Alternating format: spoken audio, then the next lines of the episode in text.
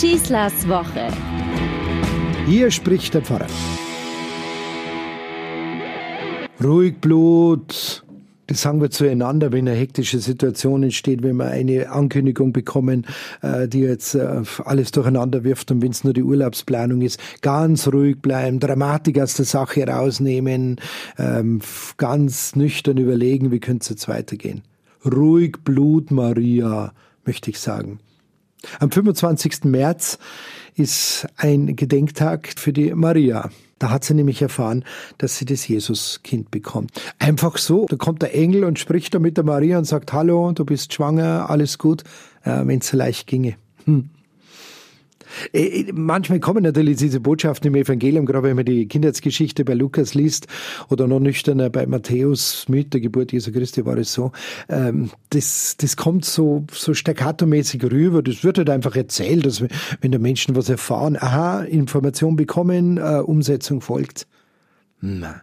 Jeder, der schon mal eine äh, Mutter, werdende Mutter getroffen hat, die damit nicht gerechnet hat, der kann vielleicht etwas von dieser Dramatik spüren. Oder überhaupt nur äh, eine Frau, die die Botschaft bekommen hat, dass sie Kind kriegt, aber ah, sogar mit so einem Wunschkind ist. Auf einmal ist alles anders. Jetzt muss alles le anders leben. Jetzt, jetzt geht nichts mehr. Alkohol, Zigaretten, weg, aus, nicht mehr schwer heben, vorsichtig sein. Ich könnte immer lachen, wenn dann die Männer der betroffenen Frauen sagen, ach, wir durchleben eine ganz normale Schwangerschaft. Gell? Also wenn der Mann da was durchleben hat, gell? dann beginnt die Schwangerschaftsgymnastik, dann muss man sich schauen, wie man das Zimmer einrichtet. Auf einmal ist das Leben, obwohl das Kind noch gar nicht da ist, es ist anders anders geworden. Neun Monate sind schnell vorbei.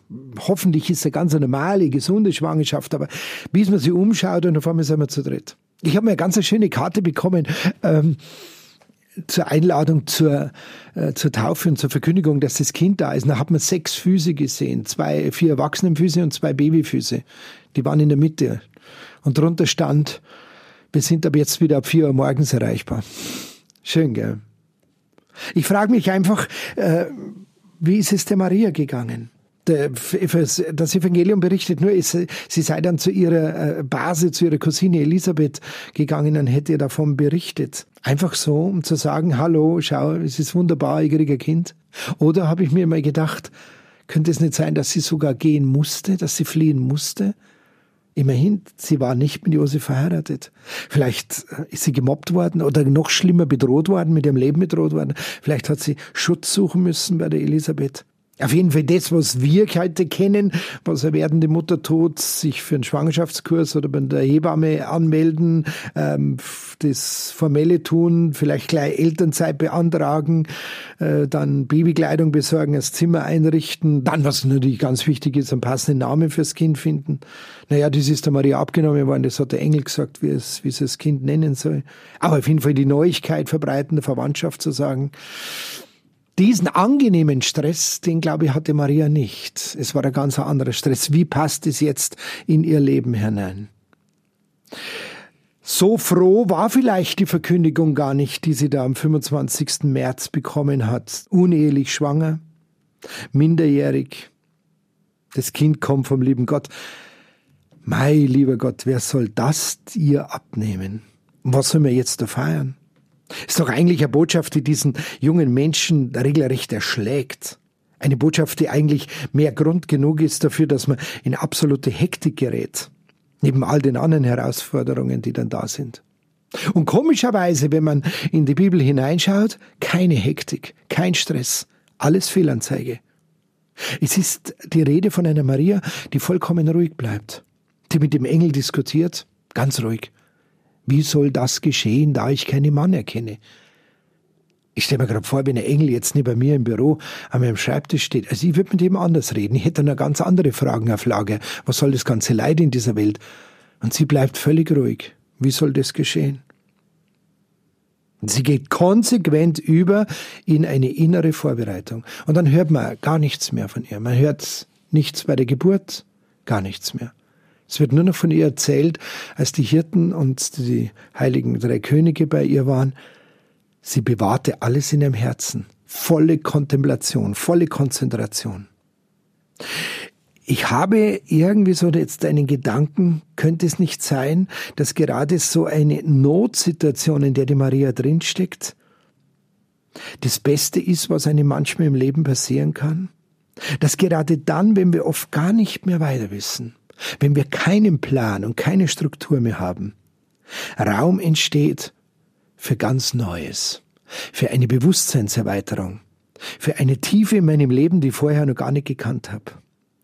Sind wir vielleicht gerade erst dann in der Lage und bereit, in unserem Leben was zu verändern und Neues zuzulassen und anzupacken, weil ich gar keinen Ausweg mehr hab, weil es gar nicht mehr anders weitergehen kann, weil ich die Dinge nicht so lassen kann, wie sie bisher waren. Haben wir nicht deswegen immer vorher Angst, das Leben entgleitet uns, wir kommen zu kurz, wir schaffen das nicht, wir werden erdrückt von der Erwartung von außen. Und dann kommt dieses Erschrecken durch eine völlig neue Situation und auf einmal bin ich ganz neu aufgestellt. Ich habe das gelernt von Rettungssanitätern. Das sind sehr sensible Menschen, aber die sagen, wenn wir dann zum Einsatz fahren, dann werden wir komischerweise ganz konzentriert, ganz ruhig. Wir lassen uns überhaupt nicht schrecken von den Bildern, von dem Blut, das wir sehen, von den schlimmen Verletzungen. Wir, wir organisieren das ganz systematisch. Und es ist eine völlig neue Situation, die in ihrem Leben da eingetreten ist. Es kann uns passieren durch Krankheit, Arbeitsplatzverlust, Umschulung, neue Arbeit suchen müssen. Vielleicht lassen wir uns, wie die Maria, einfach einmal, wenn wir in solchen Situationen hineinkommen, genauso darauf ein. Stellen wir uns einfach unsere eigenen Fragen, wie gehe ich jetzt damit am besten um? Versuchen wir alle Hektik zu vermeiden, äh, diskutieren wir zuerst mit uns und nicht mit irgendeinem unbekannten Schicksal und suchen wir dann die richtigen Antworten. Öffnen wir uns einfach für einen ganz neuen Weg, den wir vorher noch gar nicht auf dem Plan gehabt haben. Und vor allem seien wir uns wie die Maria bewusst, ganz gleich, was jetzt passiert. Und ich glaube, das hat ihr die Stärke gegeben. Und das meint der Begriff, sie bewahrte alles in ihrem Herzen. Niemand von uns ist allein unterwegs. Wenigstens er, der liebe Gott. Er ist immer bei mir. Es kann mir nichts passieren.